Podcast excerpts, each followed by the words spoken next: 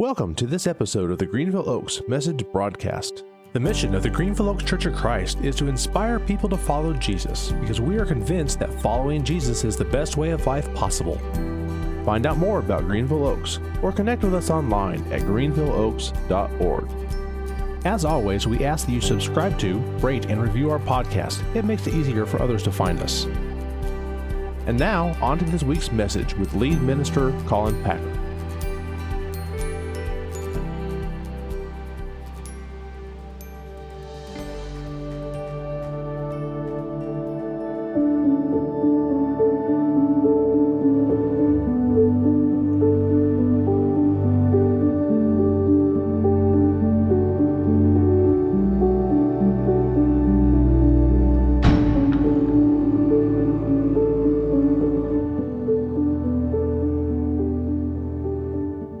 Welcome back to week two of our uh, the quarantined church series. Uh, in this series, uh, we're looking through over a five week period four letters that Paul wrote uh, that we often refer to as the prison epistles. Last week we looked at Colossians. This week we're focusing on Philemon. In future weeks we'll be focusing on the book of Ephesians and the book of Philippians. And all four of these books were written during a two year period when Paul was stuck in his house. He was under house arrest. He was a prisoner of Rome. He was in the city of Rome. And in the midst of that, in the midst of the paralyzation of not being able to be a missionary as he had before, he writes these letters to churches that others are leading, that he had a hand, many of them, in starting. And he's writing them, hearing about the problems that are going on. Some of these people have sent care packages, they've sent gifts to Paul, they're checking in on him. And when they're coming to check on him, they let him know the story as he's interested to know what's wrong, what's going on at Colossians, how can I be of help? And he writes these letters. And today's uh, letter that we're looking at, Philemon, is another one of those letters. Uh, this is a short letter. It's more like a personal letter that was written from Paul to a man named Philemon. Now, usually when I reference a, a, Bible verse in my sermons, I'll usually mention the name of the book, the number of the chapter, and then the number of the verses that I'm reading. This morning's a little different because there's no chapters. There's one chapter. It's 25 verses. So when I refer to these verses, I'm going to refer to it as Philemon 1 or Philemon 24. And so don't be confused by that. That's just because there's one chapter and there's 25 verses. Uh, this letter is, uh, is a really big deal, the book of Philemon. This letter actually changed the course of history, and it was written from house arrest, a situation much like many of us are experiencing right now. In 2013, the world's foremost New Testament scholar by many standards, uh, a man named N.T. Wright, uh, wrote a 2,000 plus page book on uh, the letters, the writings of Paul, Paul and his ministry. And uh, in that uh, book, which I have on my shelf. I, I, haven't read it, but it looks very impressive. Uh, I want to guarantee you on my shelf. Uh, where would you expect N.T. Wright to open his uh, 2,000 page volume on the Apostle Paul and all that he wrote? I don't know about you. I, I think the place I would go first would be the book of Romans. Romans has, has, has, had such an impact on the history of Christianity, particularly over the last 500 years or so, because Martin Luther was greatly impacted before the Reformation by this letter of Romans. Uh, the book of Romans uh, was the reason Martin Luther led the Protestant Reformation because God had really impacted him through the message of grace, the righteousness of God that he was able to receive through its pages. And so, because of Romans and because of Luther's impact on us as Western Christians, we've often read Paul through the lens of Romans. This great doctrinal piece to the church at Rome uh, with all these, I mean, it's a great study, and we'll do that another time. But N.T. Wright, when he writes this 2,000 page plus volume on Paul, doesn't begin in the book of Romans. He actually starts in the book of Philemon, which is pretty surprising. He begins these 2,000 plus pages in this tiny book that most of us probably forget about. And those pages on Philemon that I read at the beginning of this volume make me wonder how would Christianity have been different if for the past 500 years we would have read the gospel centrally through the book of Philemon rather than the book of Romans. We'll talk about that a little bit more this morning. Let's pray as we open God's word and open to the book of Philemon together. Oh God, we, we, we lay our requests before you at your feet. And we wait in anticipation of what you will do. We have prayed through our singing this morning already. Our elder David Bruce has led prayers on our behalf, and we know that you've heard those, God.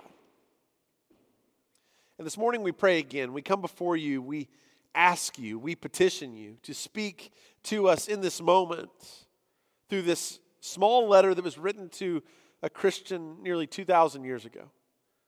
And yet it's been preserved because the church believes there's a message in this book for our time and our place. And we are reminded, we are, uh, we are heartened to know that this letter that was written has shaped and changed the world.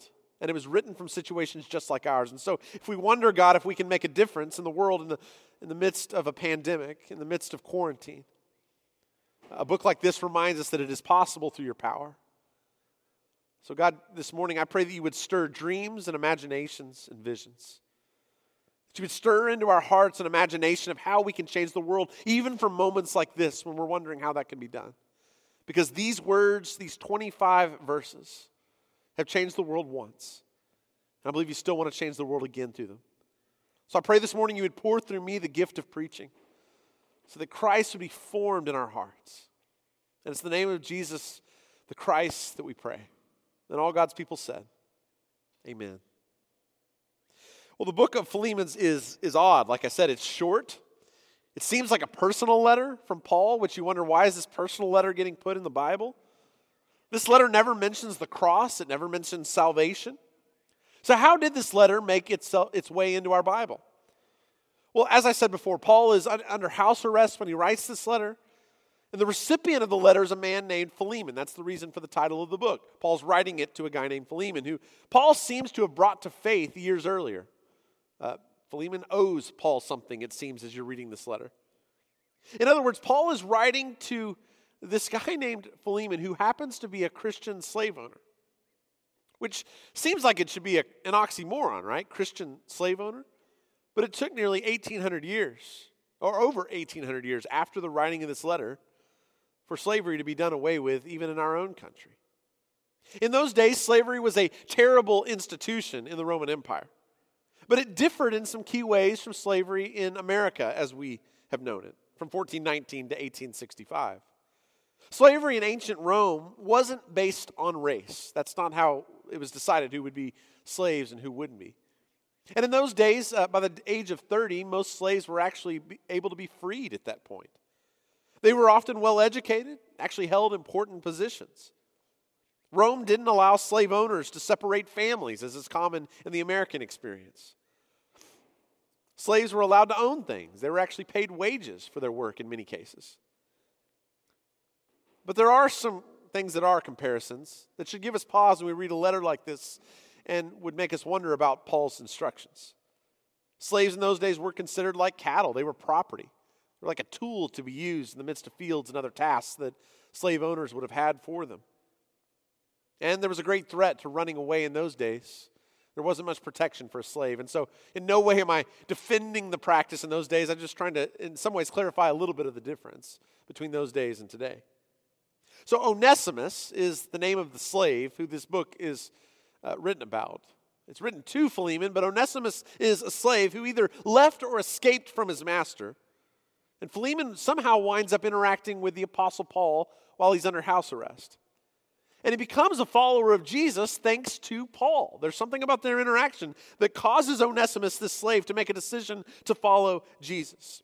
So either Onesimus happened to run into Paul just by happenstance, or the Holy Spirit's converging them together, or Paul was somebody that Onesimus, knew about and trusted to maybe be a mediator between him and his slave master, whom he had left behind.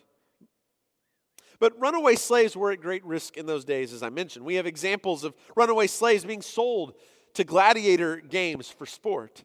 At times, they were beaten so badly they couldn't walk again. Slaves, in some cases, when they ran away, were crucified in those days. Others had the letter F branded on their foreheads as a reminder that, uh, uh that they were fugitivus or fugitives. And based on the names found in the books of Philemon and Colossians, the book we studied last week, it seems likely that these two letters were written by Paul from prison, and he sends these two letters with a guy named Epaphras and Onesimus, the slave, to deliver these letters to the church at Colossae. So you get the picture here? Both of those letters are written, they're, they're, delivered to Colossae and perhaps some churches around the area. And, and so this slave and the founder of the church, Epaphras, they take Paul's letter, whom they've been visiting, and they're supposed to carry these letters back to the church uh, around Colossae somewhere where Philemon is a slave owner who's wondering where his slave has gone and who's going to be in the church when these letters are read. So, why two letters? While, while Philemon doesn't mention the gospel or the cross, well, the other book that's being sent along, Colossians, communicated the gospel clearly to the church. Last week we talked about it, right? That Jesus plus anything is heresy. Paul's trying to remind them you don't need to add anything to Jesus. Jesus is the fulfillment of the gospel. He's the mystery that has been kept hidden for ages, Paul writes. But is now revealed Christ in you, the hope of glory. And when you were dead in your sins, God made you alive in Christ. Yes, that book, Colossians, powerfully communicates the gospel in this clear sense in those chapters of Colossians. The gospel, though, also requires a certain kind of life. Paul sends this second letter because Paul will not allow the simplicity of the gospel to drown out the implications that the gospel means for our behavior and our life together. And if you listened closely to Colossians last week, you saw that actually there's some commands in there. There's some clear sense about how we're to act as Christians. And if these letters were actually sent together, you can hear hints in Colossians that Paul's going to pick up on in the specific instance to Philemon, the slave owner, about Onesimus, the slave. So listen with both of those things in mind uh, as I read from Colossians 3, verse 10 and following. And, and have put on the new self, Paul writes, which is being renewed in knowledge in the image of its creator. Here there is no Jew or Gentile, circumcised or uncircumcised, barbarian, Scythian, slave or free. But Christ is all and is in all. Therefore, as God's chosen people, holy and dearly loved, clothe yourselves with compassion, kindness, humility, gentleness, and patience. Bear with each other and forgive one another if any of you has a grievance against someone. Forgive as the Lord forgave you. And over all these virtues, put on love, which binds them to, all together in perfect unity. Now, I would imagine there's some tension as Paul delivers this letter to Onesimus the slave and says, Would you and Epaphras carry this back to your slave owner? I'm sure Onesimus has some questions if that's such a good idea. Remember, Onesimus left his master. His life was on the line when he chose to run away from Philemon. But when these letters from Paul are read in the presence of the entire church, Paul's explanation of the gospel requires Philemon to see Onesimus differently than he'd ever seen him before. According to Colossians 3, verse 11, in the church of Jesus Christ, there is no Gentile or Jew, circumcised or uncircumcised, barbarian or Scythian. Uh, and then he gets to this phrase slave or free. But Christ is all and is in all. Now, what could that statement mean in the midst of a Roman society where, where slavery was normal? What was Paul supposed to do? Or what was Philemon supposed to do now that Onesimus is returning home? See, that statement in Colossians chapter 3 about uh, neither slave nor free, and the same statement that's like it in Galatians 3, verses 27 and 28, are two of the first occurrences that we have available to us anywhere in all literature that talks about the equality of human beings. That there's no difference between the differences that are seen in that time and that culture. These are the, some of the first egalitarian statements about the freedom and the equality of all people, and they're in our Bibles. So it's easy to second guess why Paul doesn't call for an abolition of slavery in the first century. And I'm not here to defend Paul's reticence to speak more boldly about needing to get rid of slavery in his letters. But if it weren't for Paul and the Jesus movement that followed, the abolition of slavery would have never become a reality without people that are reading these scriptures, people like William Wilberforce and other Christians in our own land. Now, many were set against it. But many read passages like this and realized what was demanded. See, what Paul is saying here in the midst of that Roman society in the first century is revolutionary. What's at stake when it comes to Philemon and Onesimus isn't just a guy, uh, Onesimus, trying to get out of punishment. What's at stake here is the gospel itself. It's not enough for Paul to announce the equality of Jews and Gentiles, masters and slaves. The church has to put that kind of equality on display to the world around it. And that's still the role of the church. And we've still got work to do. These two letters reflect two important values as they come delivered to that church there to be read. They're reflecting two different things. Colossians is reflecting that our orthodoxy matters. It matters that we believe correctly. It matters that we don't add things to Jesus to present the gospel to others. It's Jesus alone. He is all sufficient for us.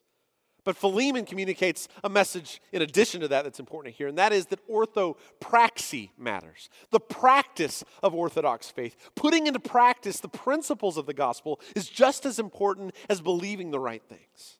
It matters that we put the gospel on display. It matters that we live as Jesus would live in the middle of a pandemic. The, but the brilliance of Paul is not just what Paul has to say, it's how Paul chooses to say it. And this is where I, I want us to turn to the book of Philemon, and I want us to look at exactly what this letter says and how he communicates to Philemon this revolutionary truth that's going to cost him a lot if he follows Paul's advice. Paul addresses this, though, first. If you have your finger there, still in Colossians in Colossians 4, verses 2 through 6. And I want you to listen to this, and then I want you to hear how he puts it into practice in the letter that follows that we'll read in just a moment. Colossians 4, verse 2. Devote yourselves to prayer, being watchful and thankful. And pray for us too, that God may open a door for our message, so that we may proclaim the mystery of Christ, for which I am in chains. Pray that I may proclaim it clearly as I should. Be wise in the way you act toward outsiders. Make the most of every opportunity. Let your conversation be always full of grace, seasoned with salt, so that you may know how to answer everyone. For many years, Christians have been content with preaching the truth to unbelievers. And it wasn't so important how we packaged that truth, it just mattered often that the truth was delivered. But listen to what Paul says. He says, We should proclaim the gospel clearly, truly, but we should proclaim it wisely with outsiders. We deliver our message full of grace, salted with saltiness, seasoned with salt. Paul models this well when he writes this letter to Philemon. Paul has a hard truth that he wants Philemon to hear, to understand. And ultimately, he believes Philemon should see Onesimus as a brother rather than a slave. But that's going to come at a cost to Philemon for him to see it. So I want you to notice how Paul delivers this message. Again, from the book of Philemon 1. Paul, a prisoner of Christ Jesus, and Timothy, our brother, to Philemon, our dear friend and fellow worker, and to Apphia, our sister, and Archippus, our fellow soldier, and to the church that meets in your home, grace and peace to you from God our Father and the Lord Jesus Christ.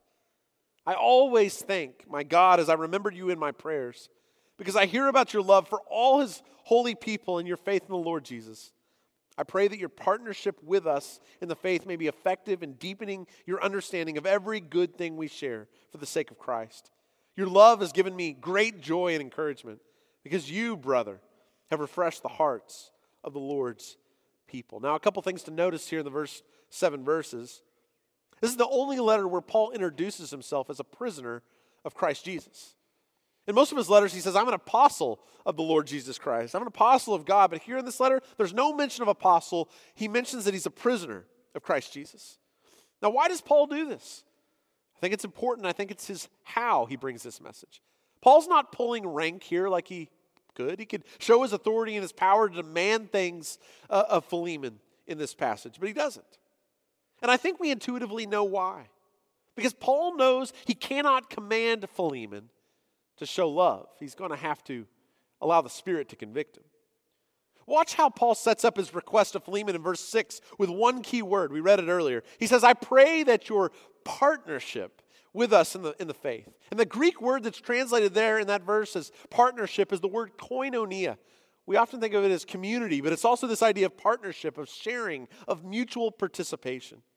It's when two or more people recognize that all follow, all uh, recognize that uh, that they're there together, sharing together, and becoming partners, working together. Paul is saying faithfulness to Jesus means recognizing that all of his followers are equal partners. who share together in the gift of God's love and grace. Whether you're slave or free, whether you're Jew and Gentile, you're equal partners. And here's what's important for us to understand. For Paul, the experience of koinonia among Jesus' followers is not just an idea that you assent to. For Paul, it's something that you do in your relationships, that you put on display when you worship together, that you show in your partnership for one another. So finally, Paul brings up the real subject of the letter Onesimus, finally in verse 8. Let's keep reading. Therefore, although in Christ I could be bold and order you to do what you ought to do, yet I prefer to appeal to you on the basis of love. It is as none other than Paul, an old man and now also a prisoner of Christ Jesus, that I appeal to you for my son Onesimus, who became my son while I was in chains. Formerly he was useless to you. Now he has become useful, both to you and to me. I'm sending him, who is my very heart, back to you. I would have liked to keep him with me so that I, he could take your place in helping me while I'm in chains for the gospel. But I did not want to do anything without your consent, so that any favor you do would not seem forced but would be voluntary. Perhaps the reason he was separated for you, uh, you for a little while was that you might have him back forever, no longer as a slave, but better than a slave, as a dear brother. He is very dear to me, but even dearer to you, both as a fellow man and as a brother in the Lord. I want you to notice how Paul makes this request. Paul does not pull the authority card. He doesn't command Philemon to forgive and release Onesimus. He's not going to order him a, from a position of power. Now, why is that? Well, listen to this wise proverb back in Proverbs, verse 27, verse 14. If anybody loudly blesses their neighbor early in the morning, it will be taken as a curse. There are two kinds of people in the world, right? Morning people and those who hate morning. And I'm not a, a morning person, and I agree with this proverb. See, the point of that proverb is this the way you do something, when you bring a message, and how you bring it is just as important as the message you're delivering. That's what Paul's actually getting at here. He knows the danger of appealing to a system of power when he's trying to ask Philemon to get rid of the system of power himself. I mean, to do this differently would be like a mother spanking her kid and saying, We don't hit each other. See, the problem is that Philemon doesn't see Onesimus as a brother, he sees him as a subordinate. But in the kingdom of God, Philemon isn't a master, and Onesimus isn't a slave. They're brothers in Christ Jesus. And Paul says, look, if you choose, you can take Onesimus back as more than a slave. He can be your brother in Christ. I love that language, don't you?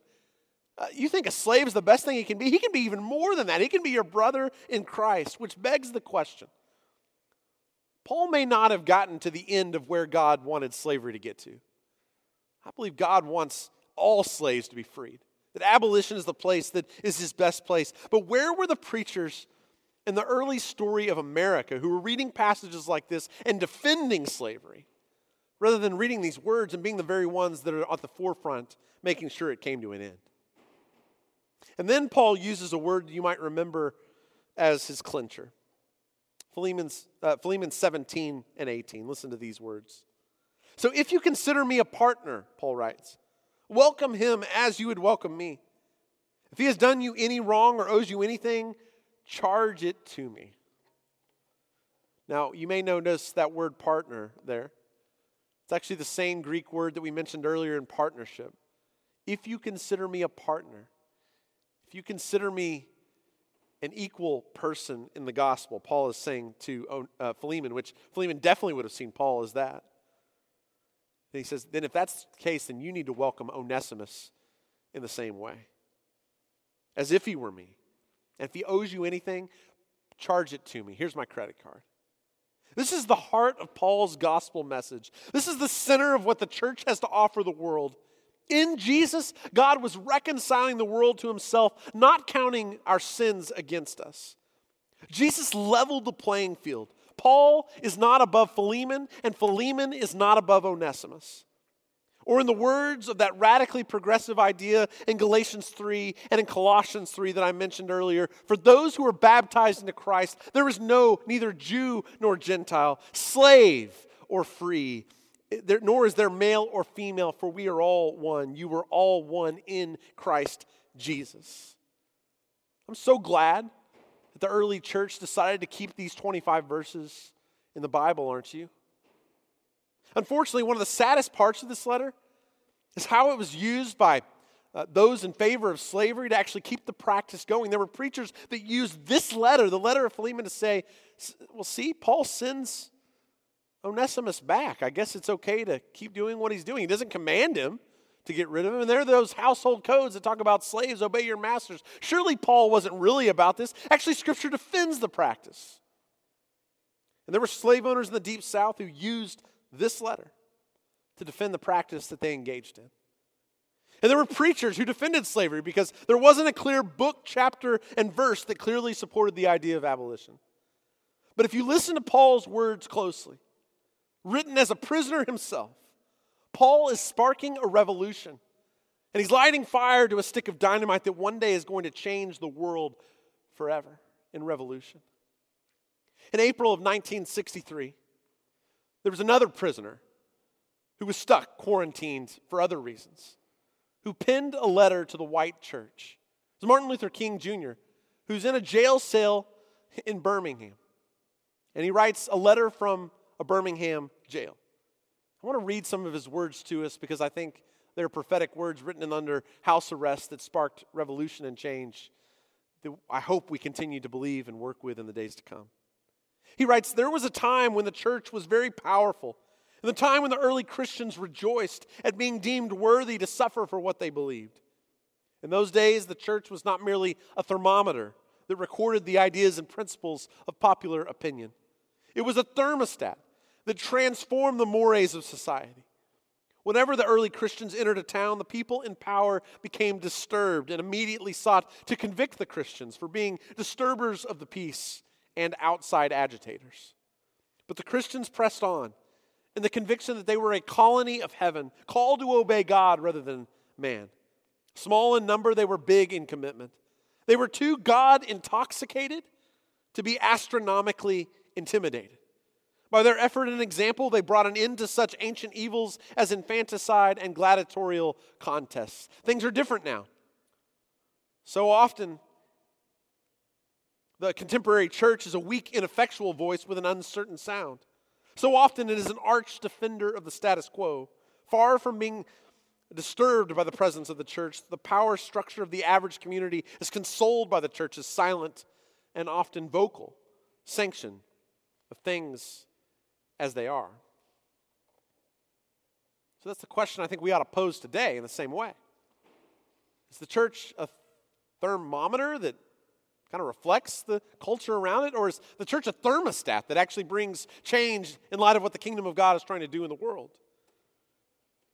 See, this letter, Philemon, the shortest of all of Paul's writings that we possess, gives evidence of something revolutionary that was brewing in the Roman Empire around 60 AD.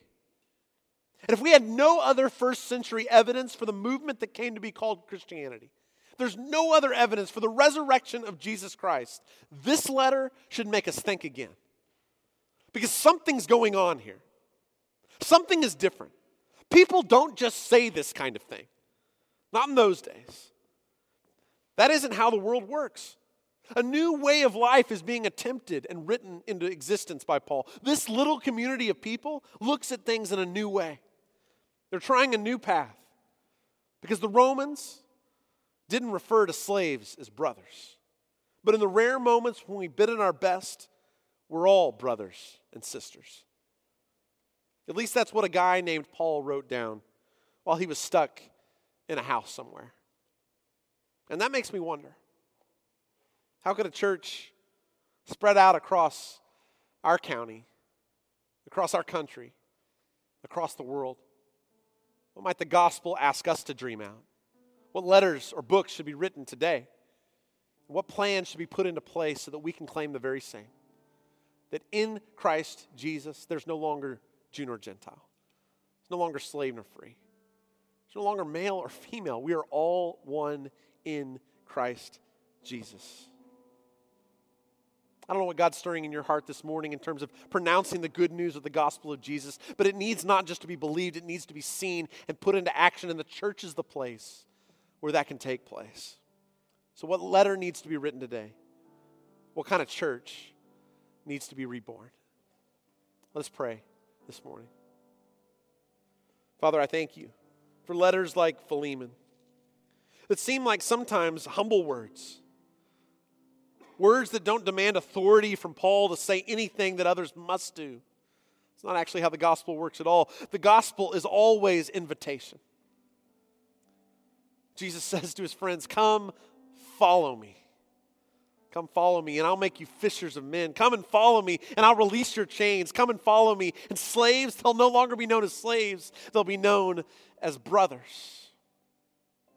So, God, I pray today in the midst of whatever bondage, in the midst of whatever chains we may be sensing, maybe it's sin or maybe it's literal chains that are around the world that are holding people back, may the church be a movement that doesn't just speak of freedom in Christ, but shows and makes it happen so that people may proclaim the resurrection because of the gospel of our lives that's enacted.